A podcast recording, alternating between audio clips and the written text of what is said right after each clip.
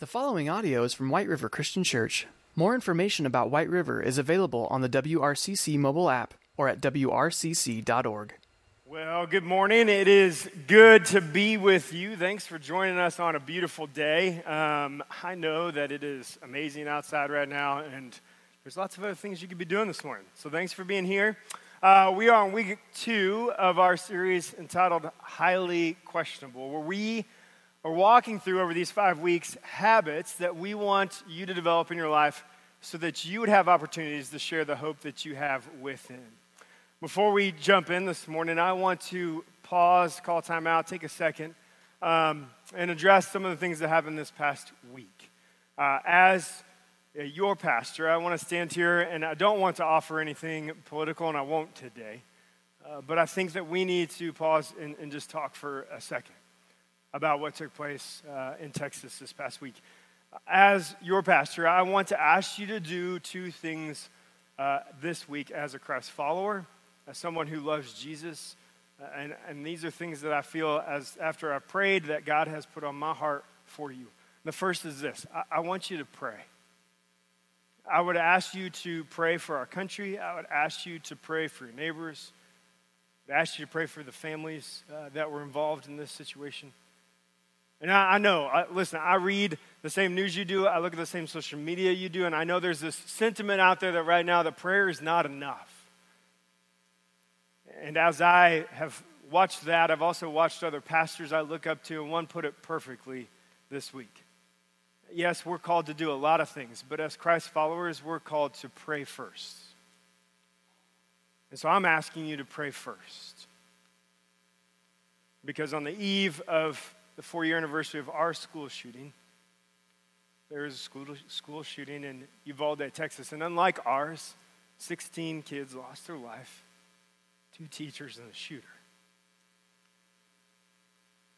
And I know right now there needs to be conversations, and there will be, about what we need to do to stop something like that from ever happening again, or at least lessen the possibility. And again, those are all necessary. I feel that. My wife and I got a chance to have conversations with our kids this week. We had conversations. And here's what I'd ask. Whatever the Holy Spirit's leading you to do, do that. But again, as someone who's called to point you towards Jesus, my first is to pray first. My second is to take this series serious. We're asking you to develop 5 habits that will help you become more like Jesus. We want you to engage your world with the love of Jesus. We believe that these are habits that would help you do that. And so my ask would be that you would lean in and actually do what we challenge you to do through this series and not just leave them here in this room. Because we have the opportunity to change the world. We know that is a result of evil, a result of sin. And for you and I, we have the hope of Jesus.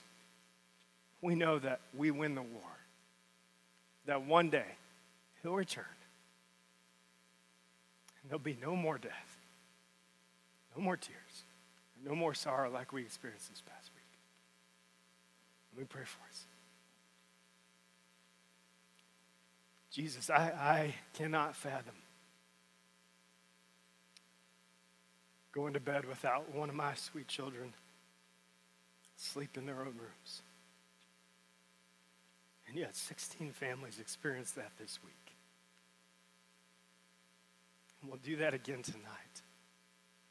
Jesus, I pray that you would be present with those families. I pray for the families, the teachers, who also lost their lives. And I pray for the family of the shooter. Jesus, we know what this is. This is the result of sin in our world. And we turn and we look to you in these moments because we know that you sit enthroned in heaven, that you are in control, that you are all sovereign and all knowing, and that one day you will return. And we will have won over sin. Jesus, give us the boldness to hear your word today and to act on it. Help us not to walk out of here without that desire. We love you, Jesus. We praise you, and we give you all the glory this morning. It's your name we pray. Amen. This past week, the elders, staff, myself have absolutely loved being able to pray over the names that are on these cards. In fact, I've been in here a couple times this week just praying and reading names out loud that you wrote down, either specific or general. And so I want to thank you first and foremost for writing a name on a card up there, because that's huge to us as we step into this series. We're praying, and we want to encourage you to take these next 5 weeks as we walk through an acronym that hopefully help you remember some of these habits. The acronym is this, BELLS. Okay, BELLS, bless, eat, listen, learn, and send. Today, we're going to talk about the first step of that, which is bless. And I thought that the best way for me to communicate this to you is to give you a story of one of you. And so a couple months ago, I got a phone call from one of you who was interested in donating some money and supporting some kids in a mission trip in honor of your son that experienced a traumatic life situation. And so as I was on this phone conversation in my kitchen, I had to go ahead and say, hey, first of all, we're not really taking mission trips like that because it's just too much right now with the current state of COVID and all those things. And I said, but we do have this awesome experience that's called CIY Move that we take the kids to every summer, Christ and Youth Move. And it's 1 week where they spend the entire year programming so that they could set the kids up for 5 days where it's just geared towards them and bringing them to the feet of Jesus and activating them in the kingdom of heaven. And so I said, we don't necessarily have mission trips, but we have this. And as I was having this conversation, and I don't usually do this, but the Holy Spirit prompted, right? There's multiple kids on our scholarship form right now that need help getting to camp. And so the first two, for some reason, the Holy Spirit kept just saying, tell the story. Tell the story. And so finally, I'm like, I don't want to do this. This is not fair, right? Like, this isn't right. So in general, I went ahead and listened to the Holy Spirit, and I said, hey, the first two individuals on our list, this is a little bit of their story. So I proceeded to tell that. I finished, and I had to pause for a second because I didn't hear anything on the other line, other end of the line. Not about you, but like when I'm talking about iPhone, sometimes I have to like look and make sure I didn't hang up. My face does things. I FaceTimed a lady that I never meant to FaceTime this week on the phone. Like, just anyways. And I was like, I'm like, no, she's still there. You know, like, you still there? And through tears, she proceeds to tell me that she wants to donate this money in honor of her son who has experienced the exact same thing. I can't do that. Oh, I got chills thinking about it again, right? Straight up an act of the Holy Spirit. She said, I want to cover their trips, but I also want to write them a letter, and I want to do something else. I want to make them handmade notebooks for their trip. And so, y'all, she made this.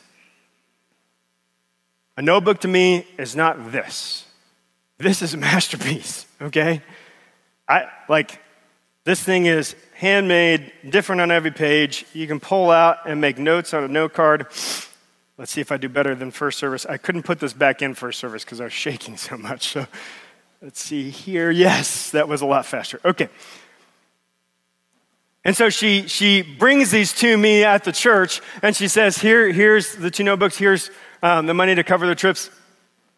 How many girls do you have going on the trip? And I thought in my mind, if I think you're going where you're going, that is crazy. I said, we have 36. She said, when do you leave? I said, we leave June 27th. She goes, I'm going to make one for every single girl. How many do you think I really need to make? I said, at least 40. She said, okay, I'll do it. 35 days before the trip, she brings this into my office. Not one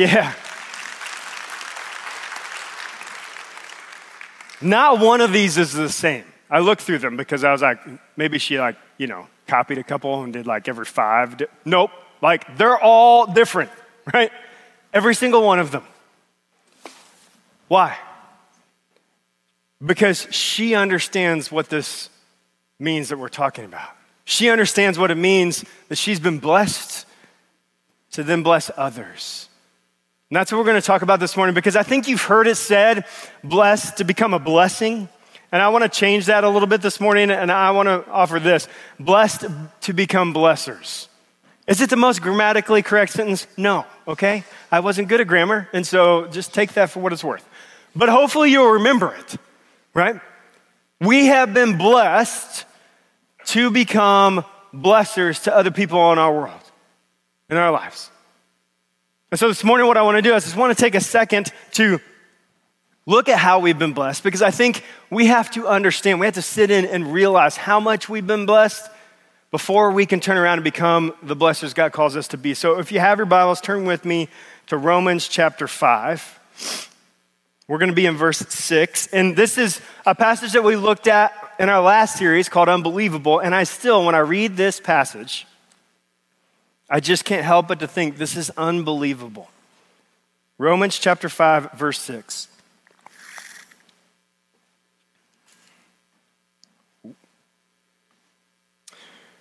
When we were utterly helpless, Christ came at just the right time and died for us sinners. Now, most people would not be willing to die for an upright person, though someone might perhaps be willing to die for a person who is especially good. But God showed his love, great love for us by sending Christ to die for us while we were still sinners. That is absolutely unbelievable. It's like the blessing of all blessings. And so, I'm sorry, my allergies are rocking my world right now. So I thought about how do I explain to you utterly helpless? I want you to understand this. Like when we were found in our sin, we are utterly helpless. It doesn't matter if you've accepted Christ or have not accepted Christ, you're still sinful and you're still utterly helpless when it comes to your sin. And so I started to think about my 11-year-old boy, Taylor, who at 11-month-old, we used to call T the Tank, okay? There was good reason for that because somewhere between months like 8 and 9, he lost his neck, okay? You know what I'm talking about? Like, oh boy, it's just like a big old body and then a bowling ball sitting on top of it, okay? Like, I'm not kidding. I could show you pictures. I thought about getting a picture, but he gets embarrassed about these things, and so please don't say anything to him because he'll kill me. But like, he was huge. Get this, this is how bad it was. He could sit up on his own and he could crawl before he could ever roll over. Like the boy fell over backwards and he was utterly helpless. It was like a turtle on a shell, right?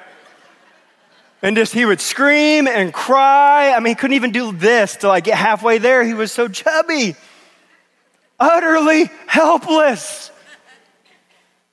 And it was so sad, but at the same time, so funny to me, right? I know it's awful, but it was. And when I think about that picture of my 11-month-old boy, I think about you and I. Because in our sin, we're just as silly as falling back over onto our backs and can't do anything to help ourselves. God has to intercede for you and I.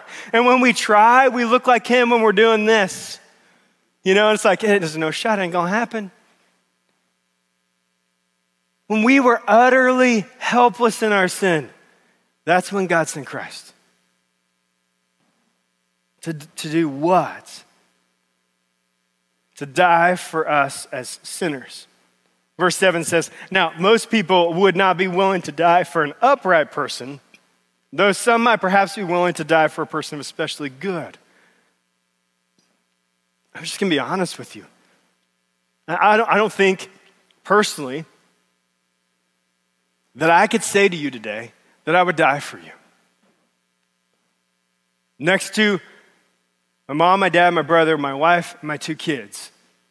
I can't say faithfully that I would choose to die for you. And what is Paul telling us? Paul's saying, listen, maybe somebody would die for someone who is upright. And someone would probably die for somebody who is good.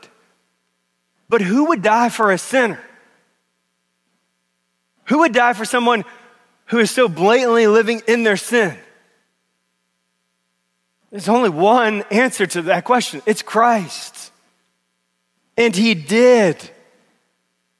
One of my favorite duos of words in Scripture comes in verse 8, but God.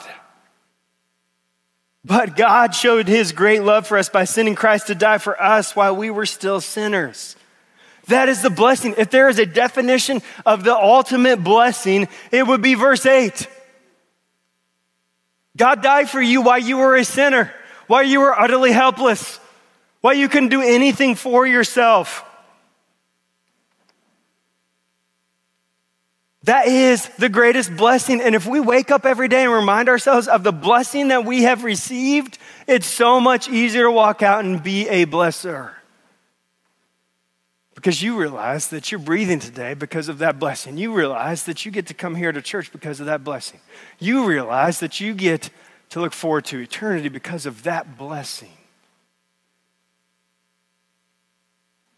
And so what does it look like for us to live in the blessing that we've experienced and become the blessers? Well, Paul continues in a different book. Flip him into Philippians chapter 2. You're going to recognize this passage because this is titled Having the Attitude of Christ. And Paul tells us, he gives us some direction, but he also gives us some warnings, because when it comes to this idea of us being blessers, we need some warnings, and you'll figure out here in a second why. He says this in verse 1 of chapter 2 of Philippians. Is there any encouragement from belonging to Christ? Any comfort from his love? Any fellowship together in the Spirit? Are your hearts tender and compassionate?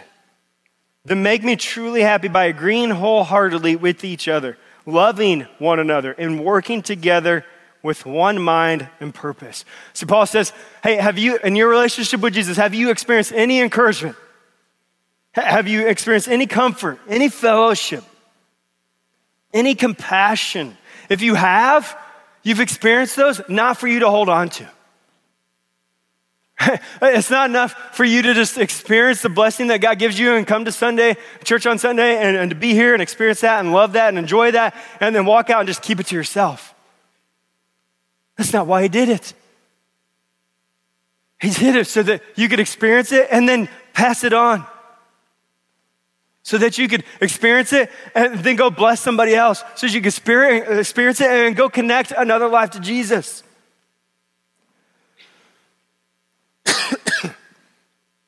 Your job's not finished because you showed up to church today. Because he says there at the very end, and working together with one mind and one purpose. And that purpose is to pass the blessing on. That purpose is to connect other lives to the hope that they have in Jesus. That purpose is to take these note cards and to do something with them. But he quickly gives us a couple warnings, and we need these warnings because here's what I know. You put a name on those note cards, and on those note cards, that can then become a project. It can become a checklist. It can become this legalistic thing, well, I did that this week, so I'm good. And Paul didn't want that for you and I. And so Paul says this in verse 3, don't be selfish. Don't try to impress others, but instead be humble. Think of others as better than yourselves. Don't look out only for your own interests, but take an interest in others too. Paul says, here's your first warning, right? First verse, don't be selfish or try to impress others. The end goal is not for you to feel satisfied. The end goal is for them to feel blessed. Listen, we can go about blessing people that feels manipulative or feels about us or feels like it's a project. That's not the goal. The goal is to bless others so that they feel blessed. Paul knew you and I really well. He knew that we want to do things to make ourselves feel good. Well, okay, maybe not you. I'll just talk about myself for this morning, okay? Like, when I bless people, I want you to know I blessed you so that way you know how awesome I am, because I am. Herein lies the issue. Thank you for laughing, because you know that's not true, right? He knows that. So he tells us, right after telling us to do it, he tells us not to do it selfishly, not to impress others. And then closely related, he says, be humble, thinking of others as better than yourselves. The second warning he gives us is that it can't be a project. You actually have to put the other person in front of yourself. And so as I was praying this week over all these note cards, I started to think to myself, and I feel like the Holy Spirit asked this question of me. And so I'm gonna ask it of you. That when we asked you to put a name on a note card, what if I told you when you put that name on that note card, there is no shot they will ever accept Jesus. They'll never step foot in a church and they will not spend eternity in heaven. Would you still write their name down on the note card? Would you still move towards them and bless them? Would you still choose to eat with them, listen to them, and learn about them?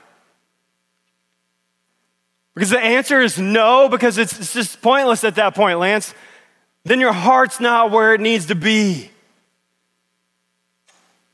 Because there's no guarantee that any of these people on these cards are going to accept Jesus. They're going to start coming to this church. They're going to spend eternity in heaven. But I can tell you what I'm praying. Oh, I pray that one day I get, and I have prayed and asked God, that one day I'll get to shake these hands. That one day these names will be people standing in that water right over there. And that one day there are going to be people who are going to be in front of me and behind me in line as we head into heaven. The question is, why are you choosing to be a blesser? And the answer has got to be because you've been blessed. It takes the idea that they're a project out of it. It takes the selfishness out of it. And it implants it with, I'm just going to put others before myself because that's what Jesus did when he went to the cross for you and I. And so how do we do that? Hey, what are you asking of me? Listen, these are habits. I get that. I'm saying that over and over because we want you to do them over and over. We want them to become habits in your life. I don't want you to just bless people this week as an action item. I want you to become a blesser as a habit, something you do all the time. Now, having said that, let me tell you the action item for this week, right? Because the only way for us to make it a habit is to actually do it. And so this week, this is what I'm asking you to do. And I'm putting in a statement, I, because I want you to say this to yourself. I will bless 3 people this week. I want you to bless somebody that you wrote on a note card or the person you wrote on your note card. I want you to bless someone inside this church. And I want you to bless somebody outside this church. I will bless 3 people this week, because here's what I know. Until we put something into practice regularly in our life, it does not become a habit. We've got to practice it first. And I don't know about you, but I'm selfish. I'll walk out these doors today and I'll be thinking about what I'm gonna feed myself. I'll be thinking about when I'm gonna lay myself down for a nap. I'm gonna be thinking about what I'm gonna feed myself later today. I think about a couple things often, all right? I'm not gonna be thinking about who isn't gonna be able to feed themselves today. I'm not gonna be thinking about what that waiter or waitress has gone through this week and what they're dealing with today. I'm not gonna think about those things. And so for me to think about those things, I have to have an action step to actually go and do and make sure I'm actually executing it so it'll become a habit. And so what does it look like to bless somebody? I don't want you to walk out of here with questions about what I'm asking you. And so I'll give you 3 ways that you can bless somebody this week. Words of affirmation. They're also love languages. Words of affirmation. Write it in a card or a note. Text it out to them. Shoot them an email. However you want to do that.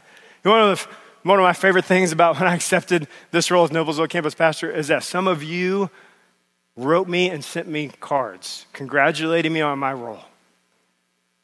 Like, it was so fun to open up these cards and read what you wrote. And one of them was a taco card. I don't know how you know the way to my heart other than putting Taco Bell inside of it. I don't know what else you could have done, right? And I wrote you back because you encouraged me, and I want to encourage you. It's a very simple thing to do, but it takes time to think outside of ourselves.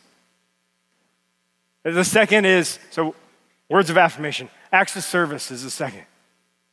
Something you can do to alleviate somebody else's burden in life, to help their life go smoother, run easier. It's an act of service.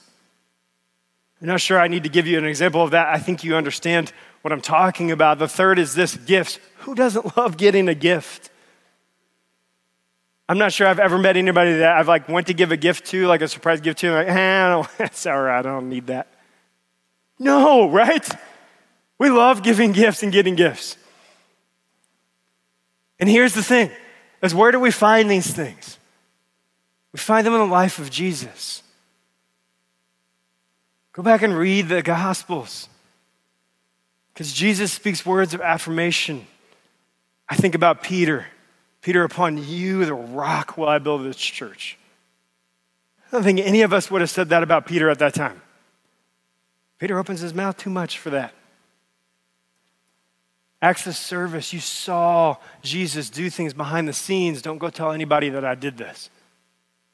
And think about the wedding, very first miracle, turned water into wine. Why? Because he didn't want the people that were hosting the wedding to be embarrassed because they ran out. It's an act of service, alleviating pain that somebody else might experience, and then a gift. I don't know if you've caught this yet or not, but he gave us the greatest gift ever, and that was himself on the cross. You can't outgive that gift, but we can try. And so my ask for you this week is to bless three people, one on your card, one inside the church, and one outside the church.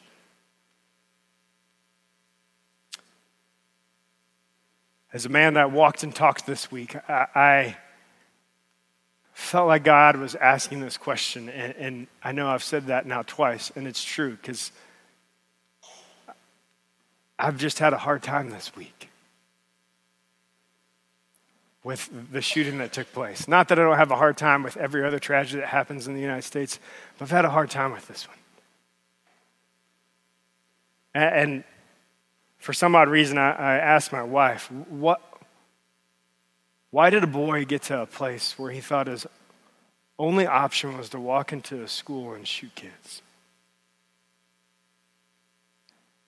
And the only answer that I can find is that because nobody in his world cared enough to bless him, to eat with him, to listen to him, to learn about him. That's what we're asking you to do this week with the people in your world. You know, the saddest headline that I read about this young man? It's the first line of an article I opened up, and I've only read two or three. He had no girlfriend. He had no close friends. And he was estranged from his family. In other words, he had nobody to talk to. You want to know what he did? He tagged random people on social media what he was going to do. I don't know if you heard this or not, but there was a woman that was literally texting, communicating back and forth with him through social media. And he was telling her what he was going to do because he had nobody in his life to tell. Listen, I'm not going to get political whatsoever. This is straight up a theological thing. There are people dying and going to hell because they don't have the hope that you and I have in Jesus. And some of them are written on these cards right here. And I hope that you do not see these people as projects. I hope that you see these people as people who need the hope and the love of Jesus Christ like you and I have, that need to understand that they have a blessing that they can accept just as much as you and I have. And that's why I'm asking you as blessed people to go and be blessers this week.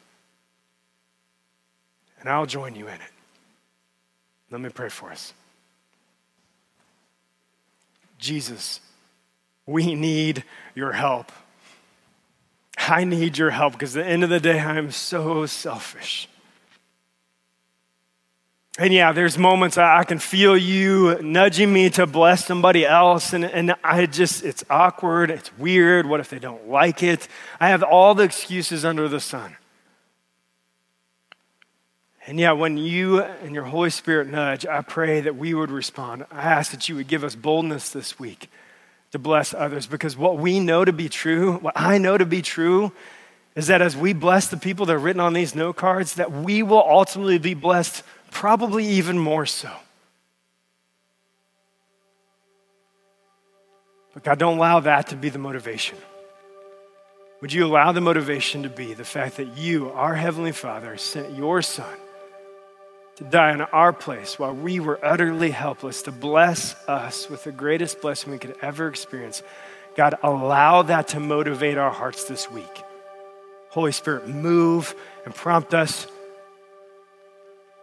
to bless others this week. And Jesus, thank you for being the ultimate example and sacrifice of what it looks like to bless others. We love you, we praise you, and pray these things in your precious name. Amen.